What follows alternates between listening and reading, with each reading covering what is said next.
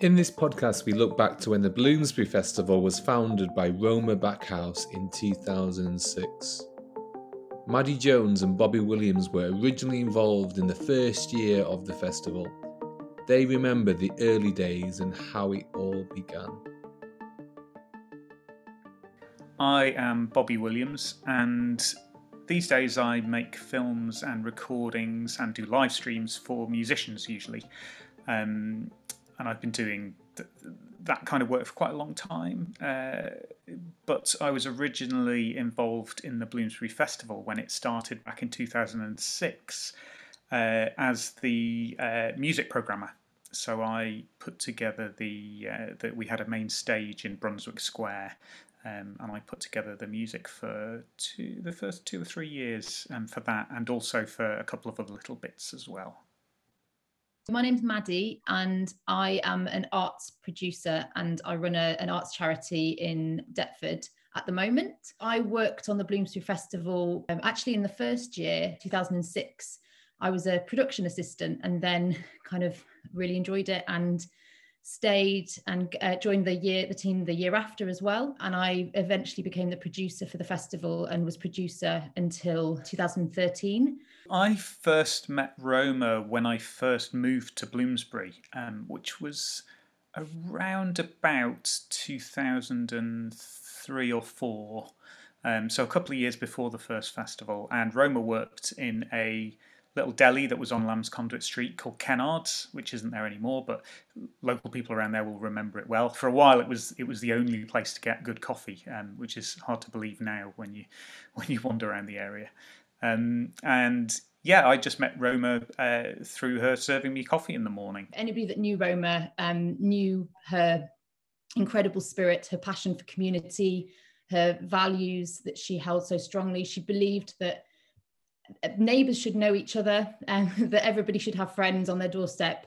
And so that kind of really lived through the ethos of the festival in terms of those connections and bridging relationships and so great at getting people to collaborate that wouldn't have usually collaborated.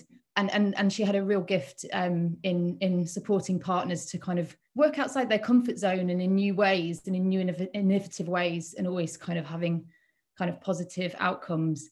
And, and absolutely, um, the, the festival would not exist without Roma. She she made sure that after the first year and which what she created in the first year, she was instrumental in making sure that it, it, happened again and again and bringing those partners on board and getting the right advocates, getting the right funders, and um, getting the right team around. And, and so it really is the sort of hundreds of thousands of audience, artists, children, families, residents who have been kind of part of the festival over the years. That's all already stems from the, the enormous work that Roma did. She uh, was one of those people who seemed to connect everybody she met. So she immediately introduced me to loads of other people in the area, and I got a sense of there being a really strong creative community uh, around, certainly around Lamb's Conduit Street, but the the wider sort of area of Bloomsbury in general.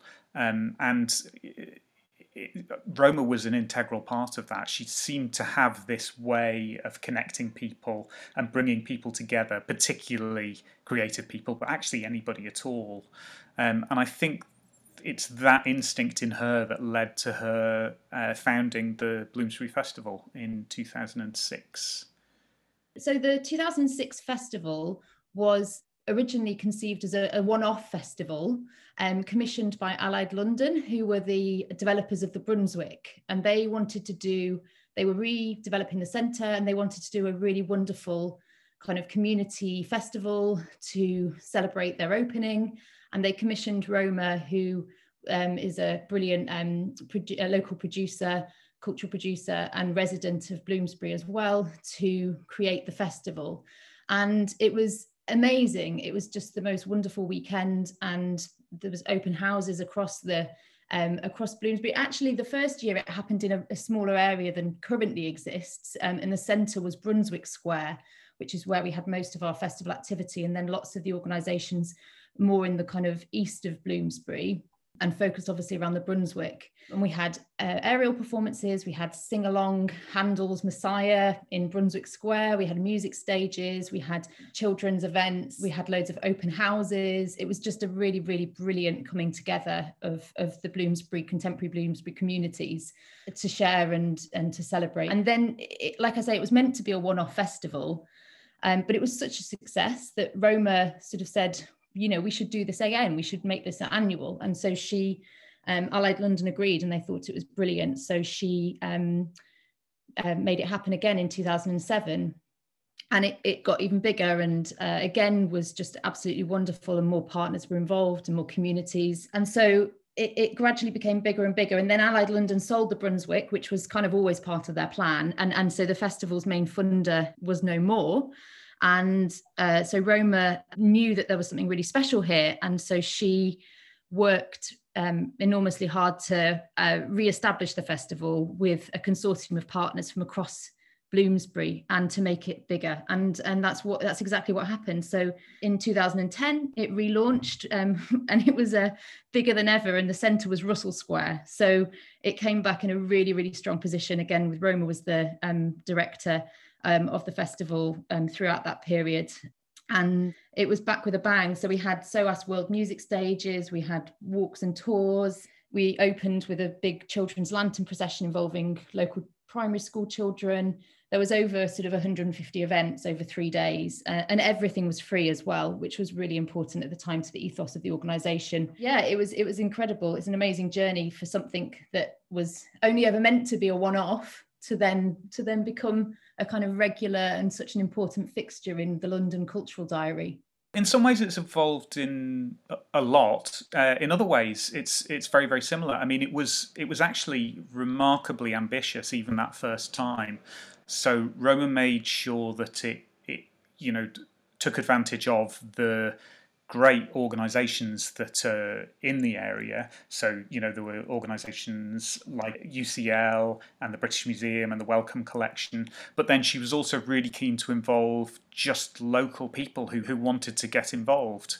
Um, and that was a really important part of it too. So it had this sort of homely community feel, whilst also being quite quite big scale. And and the the amount of programming that was in just that first one was really really huge. And it was a tiny team of people putting it together. So i mean it was i think it was exhausting for everybody involved.